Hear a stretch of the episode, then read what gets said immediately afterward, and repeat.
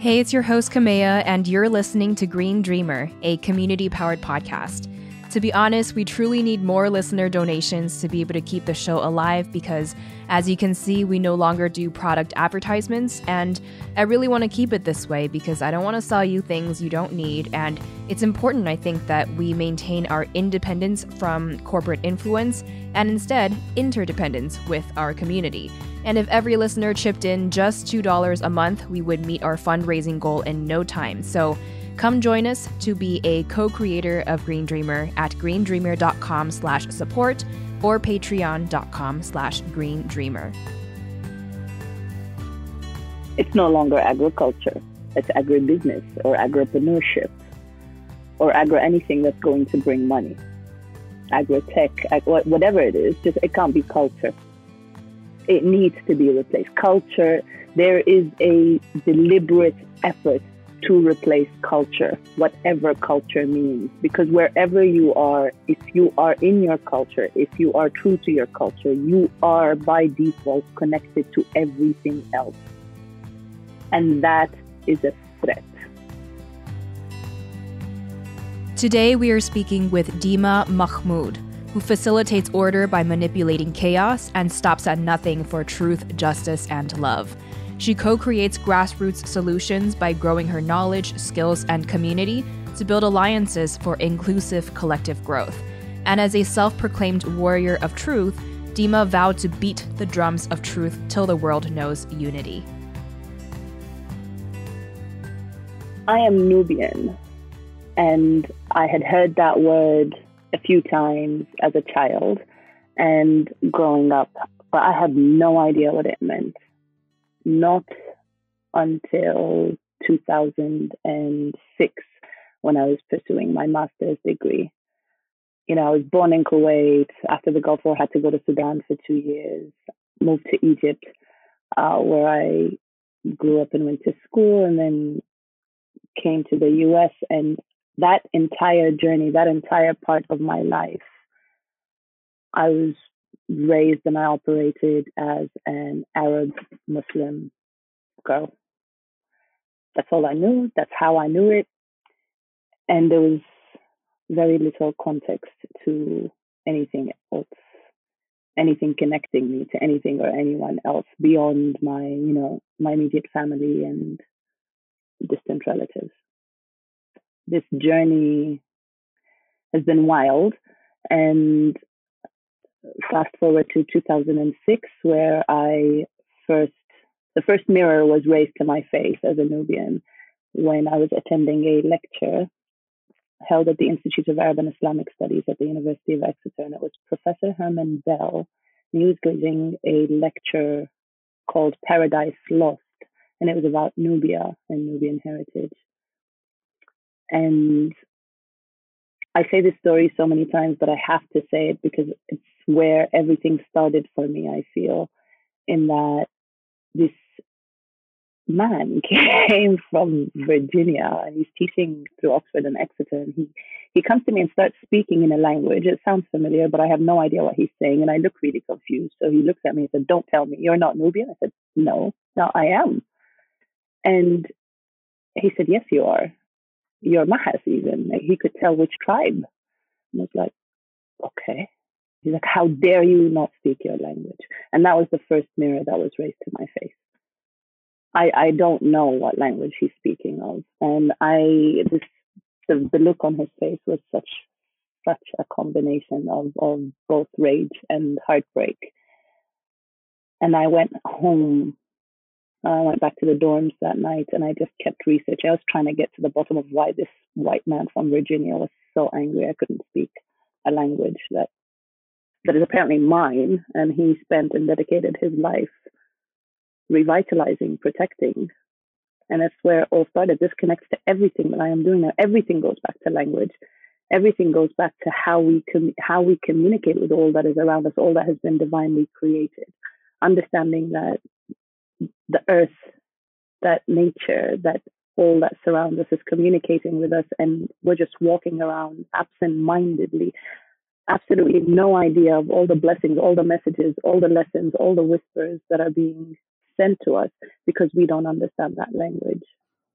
Mm, that really sounds like a pivotal moment for you. And a lot of times, people's earlier inspirations, there isn't necessarily one thing that led to everything else, but it sounds like that was definitely a very transformational time for you that then led you down this rabbit hole of really wanting to get to know your roots and who you are and the struggles that your people may be facing today.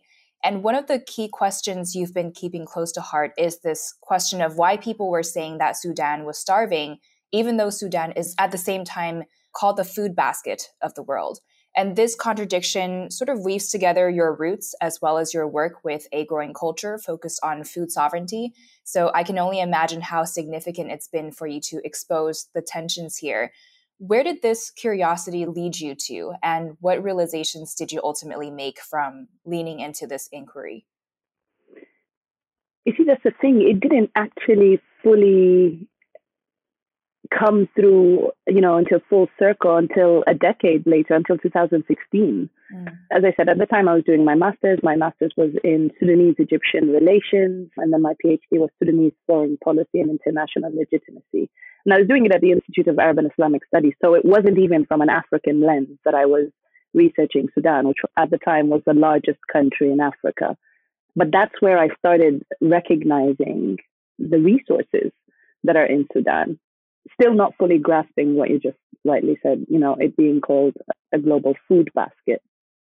But 10 years later, in 2016, I'd finished my PhD, returned to the US, and at the time, the Bashir regime or the Sudanese government at the time was moving forward full force with plans to build three more dams in the northern territory of Sudan, which are the Nubian territories essentially. And those dams would have displaced, you know, anywhere from 80 to 90,000 Nubians and submerge anywhere from 70 to 90 something villages, depending on how you define a village in terms of size, and submerge more than 500 archaeological sites that we know of. Mm. And that's when I was just like, okay, everything that I had first looked into 10 years ago when Herman Bell first asked, you know, how dare you not speak your language, just came rushing back and flooding back. And I was just like, now or never. And this is where this this connection with land came. And this is where i started focusing. I was like there's there's a lot more here. And heritage isn't it's not just a building or a museum or a tomb or a pyramid. It's it's this live heritage of of human beings that's being lost because again the language is endangered. We can't pass it through. And two years after i started the nubia initiative with my sister dalia the greatest thing the greatest thing happened, And it's the youth of Sudan taking to the streets for this revolution of consciousness. And it started because, um, well, for many reasons, obviously, but the biggest trigger was youth going to get bread and seeing how, how the price hiked and everything just basically connected, connected from there. The flame that was lit through that revolution, the awakening that was just being spread across the continent and beyond the continent into the diaspora, Sudanese or all people of African ancestry. It's just, it's been amazing and it's been overwhelming and it continues to be because the revolution continues despite what the media might tell you, what despite what the media will have you believe if you pay close enough attention. It's, it's almost like um, if you're paying close enough attention, you recognize that the media and those running it are mainstream media, I will say, are desperately, desperately, desperately trying and working on actively silencing main street media because what's happening on the streets of Sudan, what's been happening on the streets of Sudan, is nothing short of miraculous. And it's a reclamation of our divine connection to land. And there aren't enough blackouts or media media super, social media blackouts or internet blackouts or telephone block there, isn't enough ways they can try to black us out to silence what's coming out because it's coming out it's being felt on fronts. You have kenyan youth coming out outside their supreme court saying what are you doing in our name for the sudanese revolution? You have ghanaians going out marching to the presidential palace saying what are you doing in our name in solidarity with the people of sudan south africans holding concerts Ethiopians, Eritreans here in the US joining us in every protest we have in the diaspora. It's just been amazing. And it can't be silenced. And it's that's that's what's stringing it all together. How I came to AGC was, you know, in 2019 there was this facade of an agreement between the military and the civilians saying, "Oh, okay, this is how they're going to move forward because that's the only way to secure Sudanese don't starve." And at the time, I already knew the resources we have. I already knew that our land is rich enough and fertile enough to feed the world, not just to feed us. And so I packed my bag and I moved, I moved to my village, just like, okay, I need to learn how to grow food. Mm. I was reading about how Sudan has been dubbed the global food basket or the next global food basket, in part because of the rich soils fed by the blue and white Nile, the abundant rainfall, a lot of the quote unquote cultivable land, as well as the abundant fish reserves. Although it also makes me nervous that it's been globally recognized with this potential because that feels like an implicit or maybe even explicit invitation for outside investors looking for quote unquote productive land to grow commodities for export. So, what do we already know about the free trade agreements that have dispossessed community food sovereignty in other parts of the continent, riding off of the colonial legacy of trade? And what parallel concerns do you have in regards to how the Sudanese food basket may be taken advantage of, not to feed their own communities, but for other vested interests. Going back to language, when we say free trade, we, we really need to ask free free for whom? Who's who's agreeing on these agreements? Who's designing and writing or co-creating these agreements, and for what purpose? But going into you know the flags it's raising for you, and very rightly so, because Sudan, African as it is, has been Arabized, and for the most part, a lot of Sudanese, if not most Sudanese, do consider themselves Arabs. We have been Arabized as a country. The name of the country itself and the, and the main language is Arabic.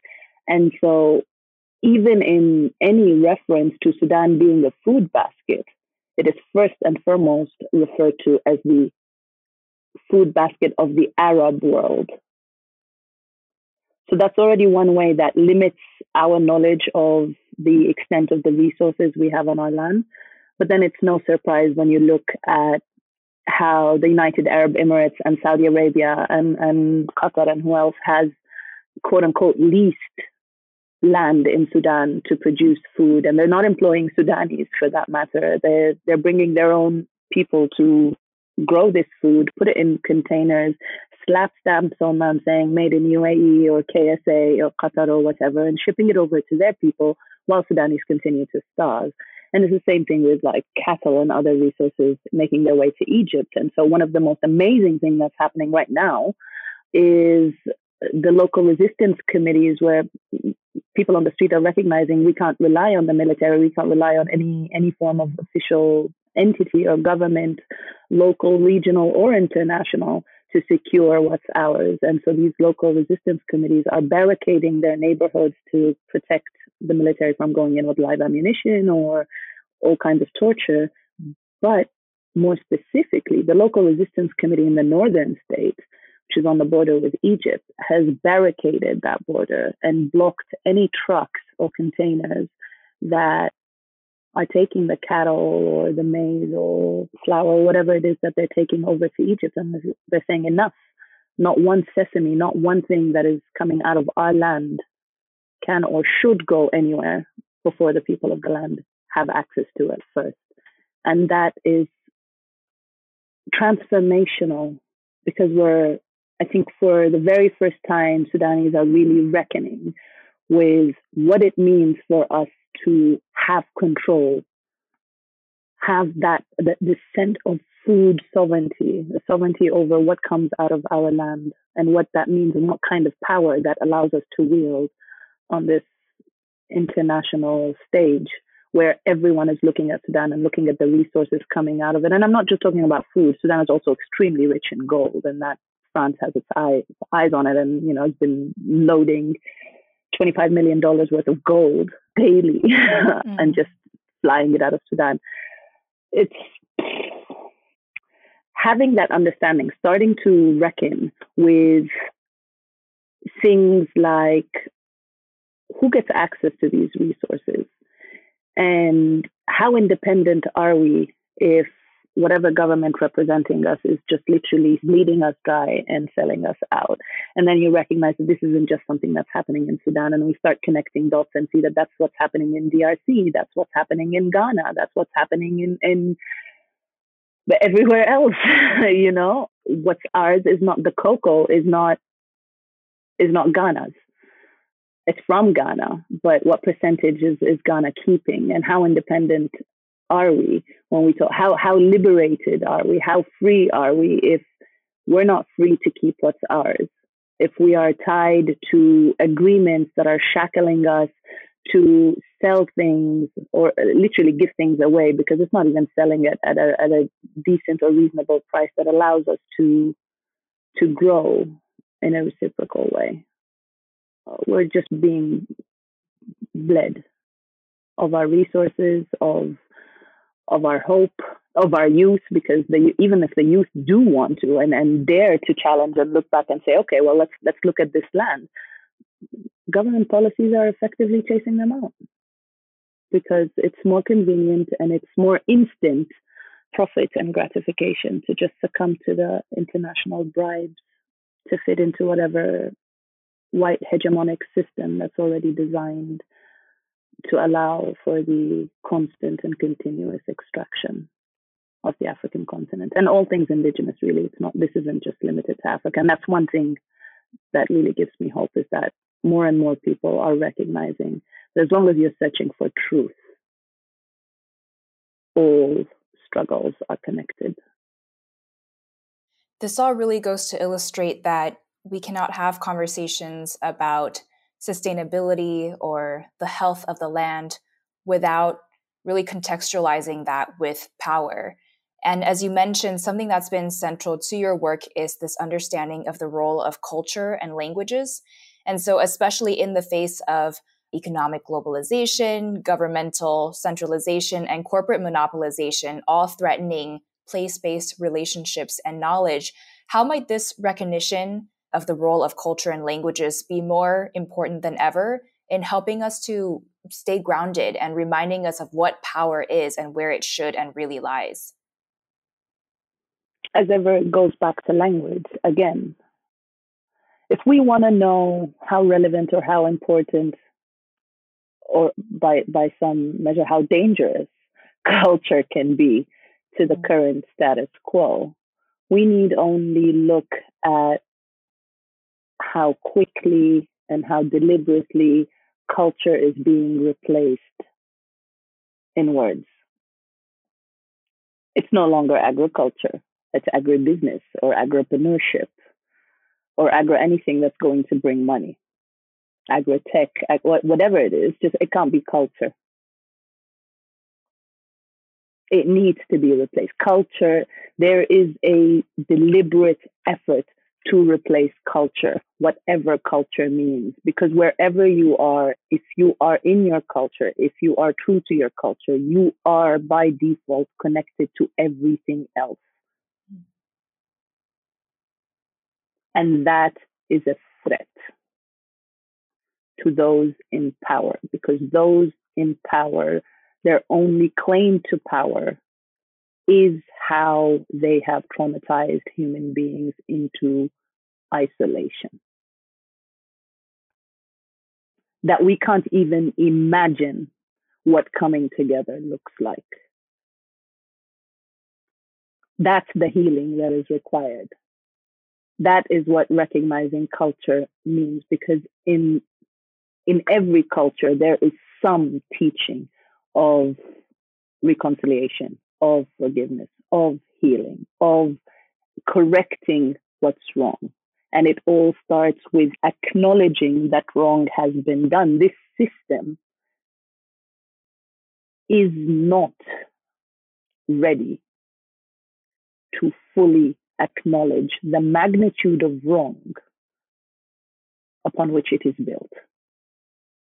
And I guess the incompatibility also comes from this recognition that culture by nature is necessarily diverse, is community oriented and centered, and also rooted in place. And mm. the system attempting to centralize everything really leads to homogenization because it mm-hmm. attempts to make these commodities efficient for extraction. And so these two, they're going in opposite trends where the revitalization of culture would take us down a path, I believe, towards healing, healing communities, healing place based relationships, mm. building diversity, which lends itself to resilience of social and ecological systems. And then this current dominant exploitative system is taking us down the other trend of you know unraveling all of these resilient and strong relationships and place-based networks absolutely absolutely again when we talk about healing and it's it's not just healing healing us as human beings it's also healing everything that is around us it's healing everything that we have inflicted our trauma upon it's healing Mother Earth. Well, it's not even healing Mother Earth because Mother Earth is just like she's she's doing her own her own her own thing. like I am I am done with you all. Let me just ground you all while I do what I need to do. And but it's it's also recognizing things like that. It's calling in the hypocrisy. I say calling in because I'm I'm thinking of Gia because they say calling out, but calling in invokes love because you're bringing something in to to remind right? But calling in this hypocrisy that we're seeing, whether it's my fellow Sudanese going out and chanting outside the White House saying, "Oh, you know, help us get justice on our land." What are what is the U.S. Who is the U.S. to help anyone to get justice when the U.S. is this genocidal colonial entity that is on stolen land? How are we giving legitimacy to that? Like the healing, healing starts not, again, not just as human beings, not for just us as human beings, but as us making peace with the very earth that we are on, the very soil that carries us. If the spirit of the soil we are on is violated, we have a responsibility to tend to that, to mend, to heal that in every way we know how. And that requires asking some very difficult questions and being prepared to answer them. That requires us to be prepared to be wrong. That requires us to be prepared to unlearn everything that we have learned. That requires us to to be comfortable in our discomfort so that we might cause these shifts to actually finally happen. And culture reminds us of that because culture is continuity. There is a way that culture continues to stay as resilient as it is in the face of everything that's trying to shut it down. And all these indigenous communities that have kept their wisdom, that have kept their knowledge, and are still passing it down despite everything that is trying to shackle and silence it, wherever, however it is. Hmm. And one of those difficult questions that you've invited me to sit with and your invitations to unlearn is this need to reconceptualize power. And mm. we had kind of touched on this earlier, and I want to put this on the back burner and come back to this. But for our listeners who are not familiar with the political plight of Sudan, I wonder if you can share about the people led revolution resulting in a civilian prime minister being put into political power, and yet those bottom up efforts still being hijacked in order to preserve the existing system and dynamic, which in part sparked the revolution in the first place? Mm, this might be uncomfortable for some people listening, especially some Sudanese who might be listening to this, because personally, I don't. First of all, I start with recognizing, honoring our martyrs, our brave heroes and heroes who have fallen in the name of this revolution and in the quest for our justice and our freedom, our peace, and our dignity as human beings and as Sudanese. This popular uprising, this wave of revolution of consciousness, which we have called the revolution of consciousness since we took to the streets in December 2018, led to a massive sit in outside the army headquarters for almost the first half of 2019. So actually from April till August, well, till June, because there was a massive massacre. Look up the Sudan massacre of June 3rd to get a to get an idea of of the magnitude of these genocidal terrorists and what they will do to stay in power. But in short, it led to an agreement between the military and the civilian civilian chosen or appointed representatives.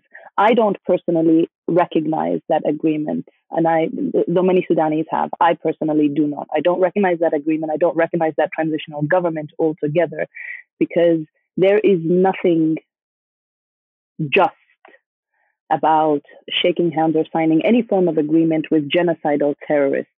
And at the time of signing, and right now as we speak, those currently in charge of the military or running the military are two admittedly genocidal terrorists responsible for the genocide in Darfur. Those are who are right now president and vice president for all intents and purposes. So I don't care what kind of civilian, whoever signed what, anything that legitimizes the power of two genocidal terrorists over our land is flawed and illegitimate and a betrayal to our martyrs and a betrayal to this revolution. Now, there are regional powers that are seeing to it specifically that the military stays in power. Our neighbor to the north, Egypt, is one of them. It cannot afford having a civilian government to its south because that will shake things in Egypt. That will recognize, and Egyptians might then start asking questions about how their own revolution was hijacked and how, after chanting for 18 days straight, no more military rule, they continue to be ruled by the military and the military takes over. But there are also powers like the United Arab Emirates and Saudi Arabia who have illegitimate and illegal wars in Yemen that need to be catered to. And their youth won't be sent to fight because their lives are too valuable. African lives, on the other hand, in their eyes, are not as valuable. So they will pay these genocidal terrorists to send Sudani youth to fight and die in this illegal, illegitimate war. There's so many intricate parts to what's happening in Sudan because again, as I as I continue to repeat, what's happening in Sudan right now is not just about Sudan. The questions and the answers that are currently unfolding on the streets of Sudan are connected to every single form of injustice happening in this world. And I'm not just saying this because I'm Sudani, and I'm not just saying this because people need to pay attention to what's happening in Sudan. I am saying this because it is the complete truth.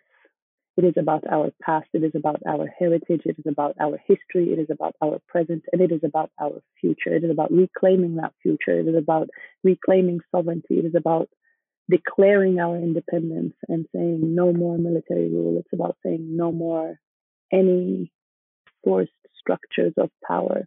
And if we feel like all people of the land should rule the land, then that's exactly what we're going to pursue. And there's no power on this planet that can stop us. Nothing ever happens in a vacuum. So it's important to be attuned to and learn how place based struggles like that in Sudan and the surrounding regions are tethered to the global system that we are all ultimately linked to and often complicit in as well. So it's important to connect those dots.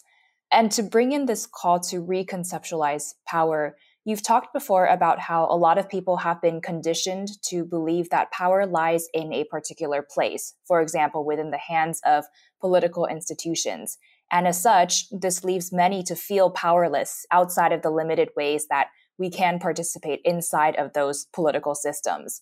And I think what you embody, practice, and have shown in your leadership and membership in movements is an inspiration to question and broaden our understanding of what it means to engage in politics, especially through how you interpret the historically low youth voter turnout in the recent years across several elections in Africa, like South Africa and Nigeria, while some people may superficially interpret low voter turnout as apathy and as such even blame undesired political outcomes on those who refuse to partake in electoral politics in this way. How do you see this as something much larger and more significant in terms of how young people are rethinking power and politics altogether?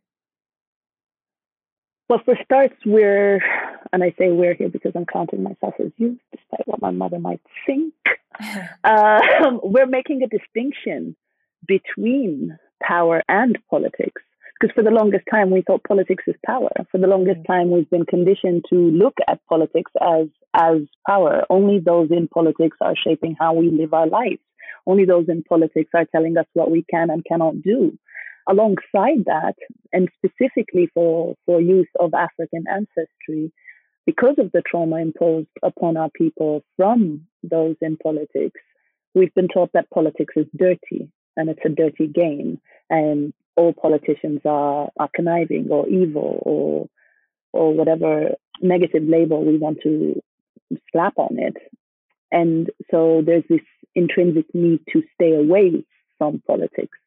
There's this instinctive, yeah, this is a big mess, and I'm just like, I'm just going to be here, make my money, and be happy. And that's another dynamic that comes in that power also means money. If you're not making X amount of money, if you're not making a six figure whatever salary, then you won't have the power to actually make your choices to actually live your life the way you want to live it. But this is shifting right now. It's shifting because people are recognizing, specifically youth are recognizing that now if we come together and take to the streets, we can actually stop things from happening. We no longer need to accept the things we cannot change.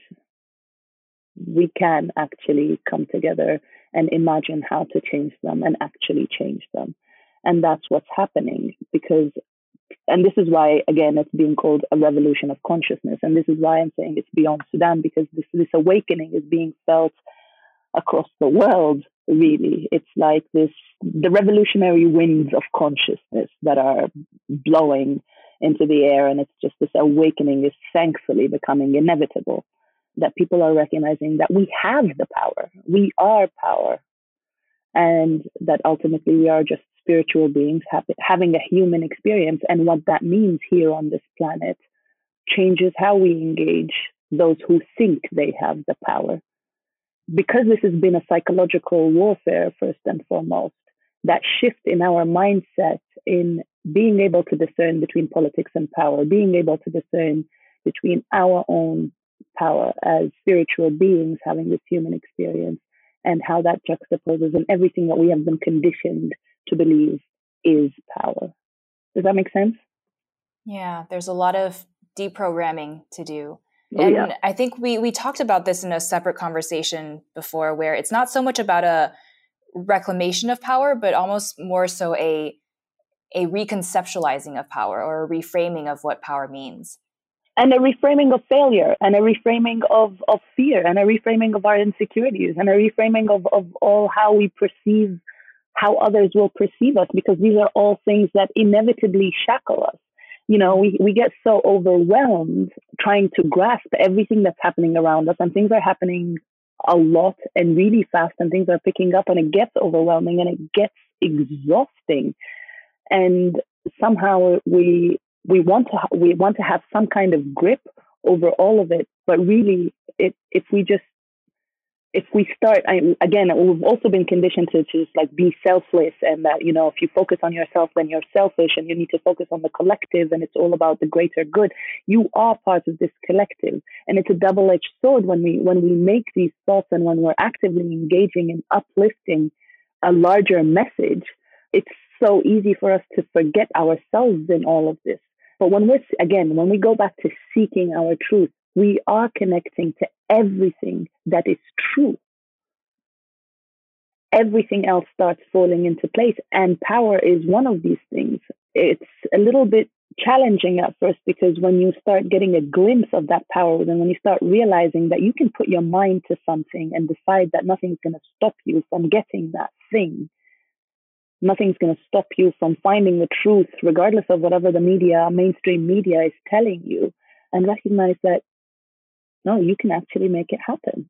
And when you come together with other people who are working on various aspects of whatever they're working on, it's still connecting and feeding into what you're doing and it's uplifting your work, just like your work is uplifting someone else's.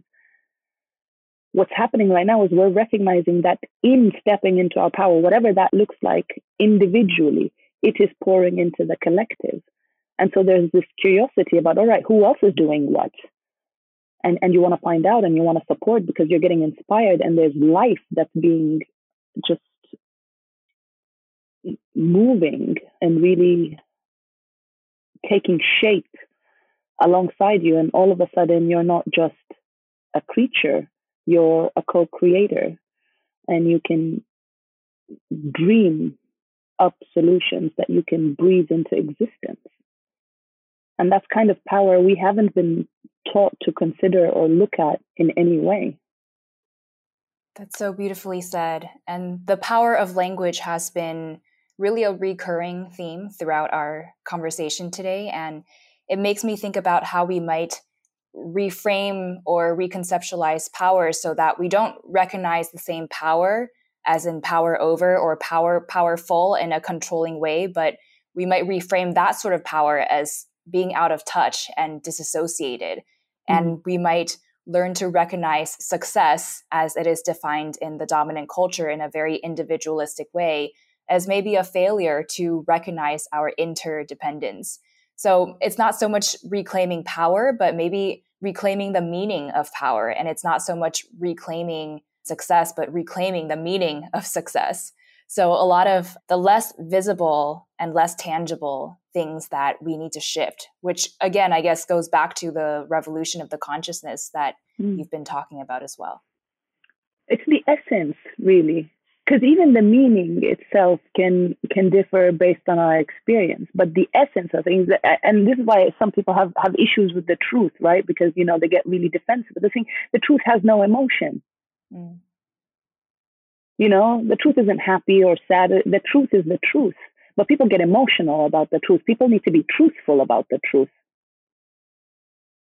it's the essence of things that we're missing and when we say oh you know i, I want to be successful what embodies the essence of success for you and, and what you've experienced and what you've learned so far and what you've gone through and where you want to be going. What is the essence of success there? What is the essence of love? What is the essence of justice? What is the essence of truth?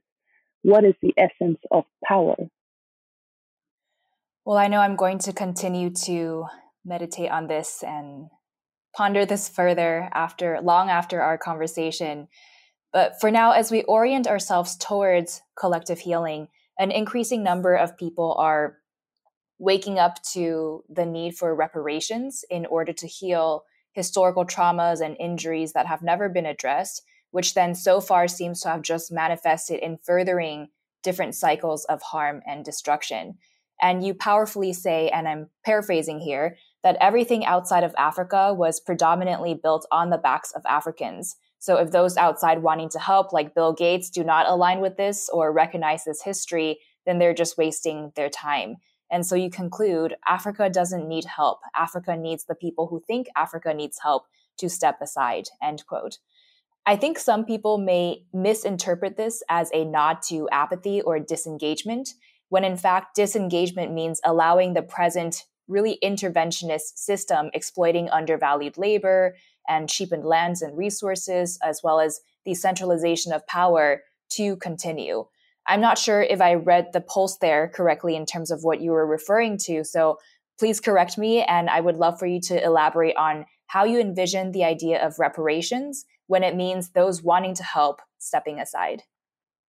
This can be this is a whole other conversation in so many ways because it it it has to start with asking why are those who are saying, are here to say, okay, let's talk reparations, finally coming to say, let's talk reparations. It goes back into the, into the intention of things.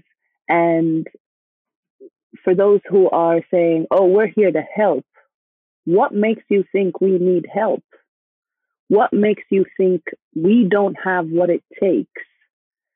And that the only thing that has been stopping us is, you know, crippling debts that or crippling policies that say that a country cannot join the World Trade Organization without basically signing off its rights to say we're going to accept or agree or sign off that indigenous seeds will be criminalized moving forward or that we're going to stop our indigenous communities and peasants to stop growing in their natural ancestral ways. You know what I mean? These these policies that are there how can we reconcile these things and really talk reparations? So if, we're talking reparations, when I say step out of the way, I mean let those who have been actually doing the work of reparation with what they already have tell you where the need is. show you where the need is.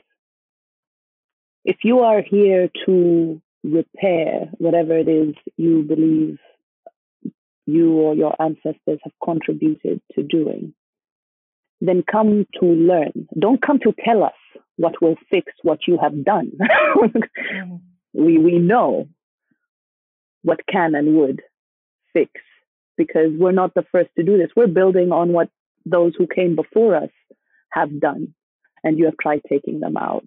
And here I presence the spirit of Sankara, and I, I presence So we're speaking a day after the memory of Malcolm X's assassination, and so I presence him, and I presence uh, every every leader, every humanist, everyone who recognized that there can be no conversation about us without us. And that we are not a lacking people. We are more than capable to provide for ourselves. The issue is those who continue to pretend that they are here to help are here for other intentions. And this is why I say people need to be truthful about the truth. People need to be honest about what's actually happening here. And sure, this can be easily brushed off as, you know, this idealistic way of thinking, but really, sooner or later, the truth will out.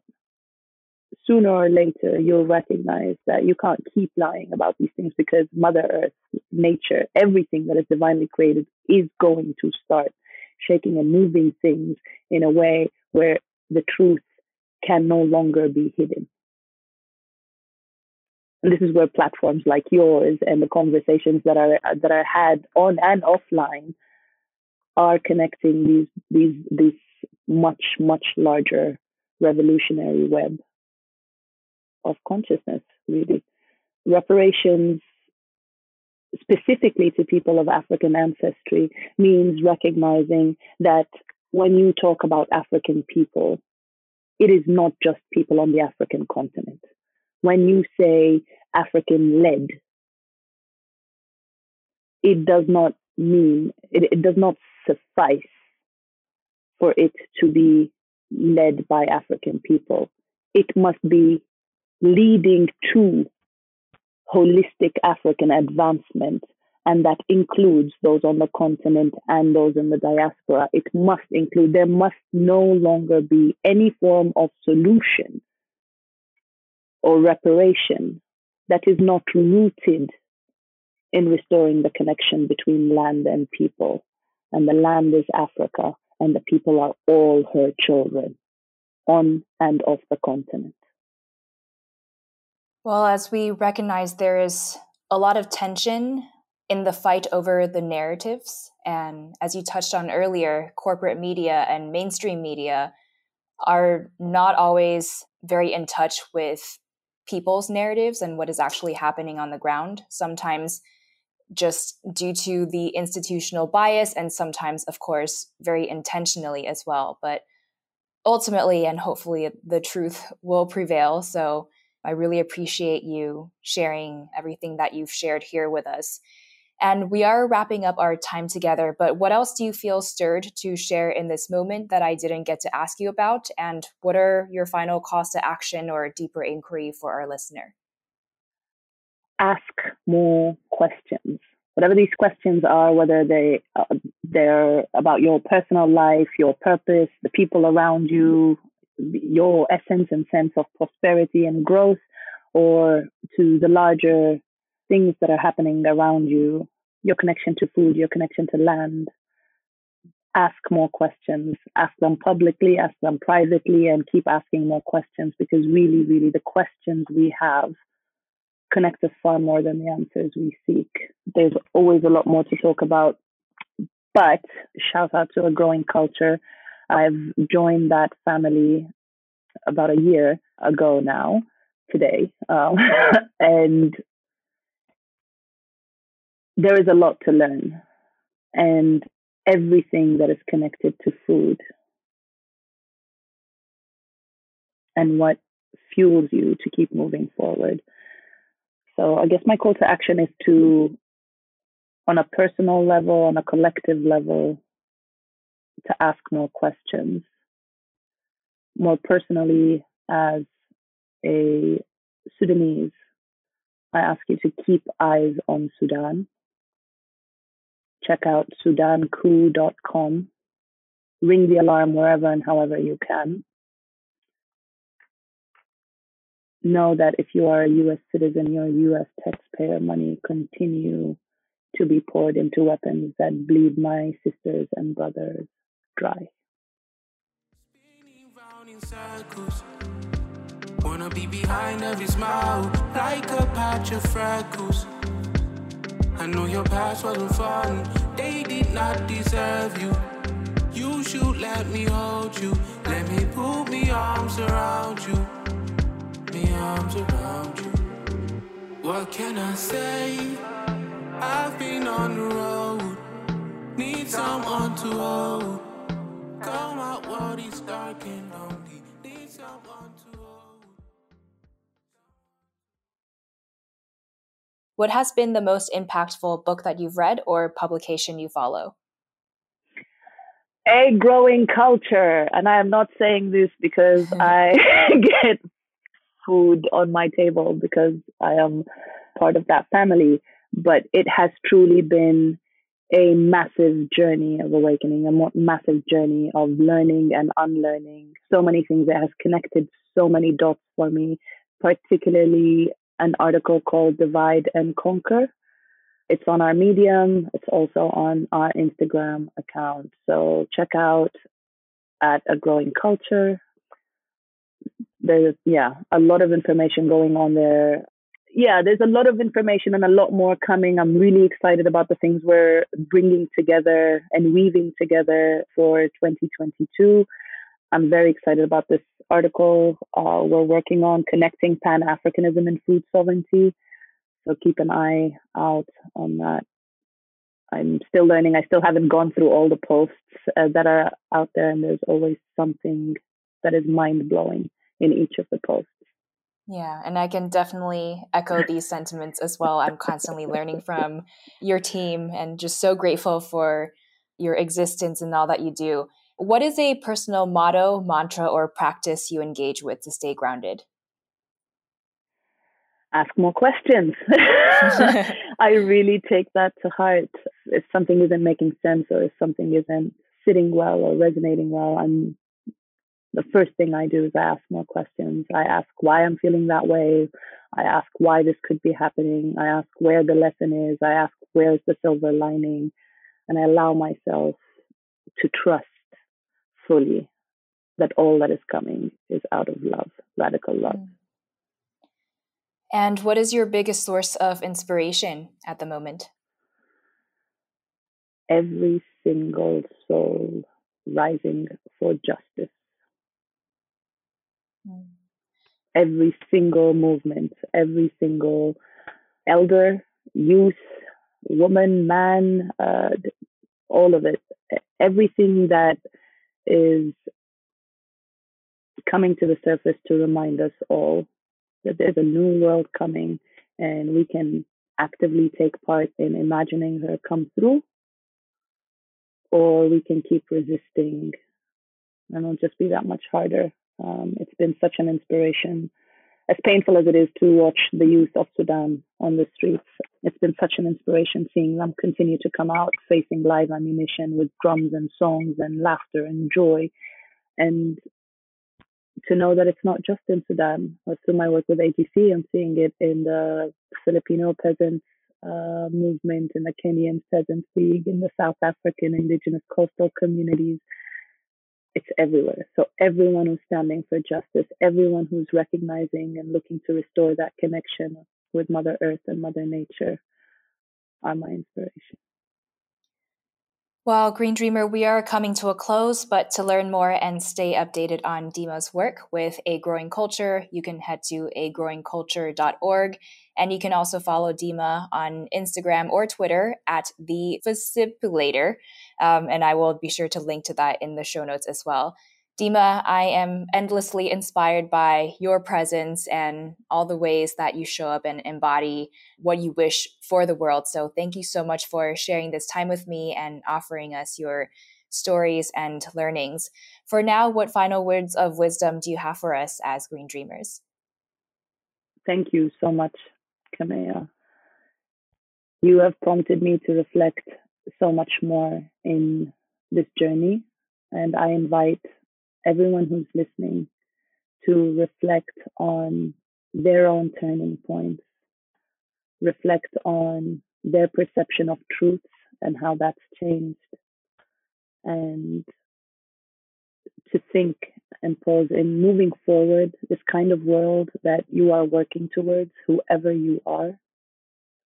Are you ready to be wrong, to prove yourself wrong, to achieve that world? And if you're not, ask yourself why. And if you are, to what extent? And just keep asking questions and see where they connect you to. Thank you.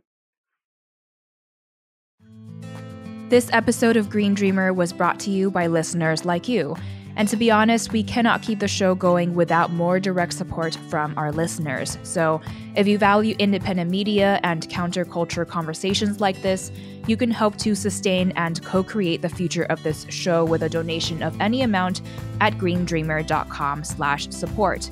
Without a media network behind us, we do rely entirely on human-to-human word-of-mouth sharing so that our extensive library of episodes can inspire and reach more people. So if you get the chance to share your favorite episodes with loved ones or to write us a five star review in the podcast app, this all helps us out so much as well. Green Dreamer is a proud partner of Kalliopeia Foundation, which shares our vision and understanding that ecological, cultural, and spiritual renewal are interdependent. The song featured in this episode is Deja Vu by Mitch, our audio producer is Scott Donnell. Our production manager is Tammy Gunn. Our transcript editor is Janice Cantieri. And I'm your host, Kamea Chayne. Take care, and I will catch you soon in the next episode.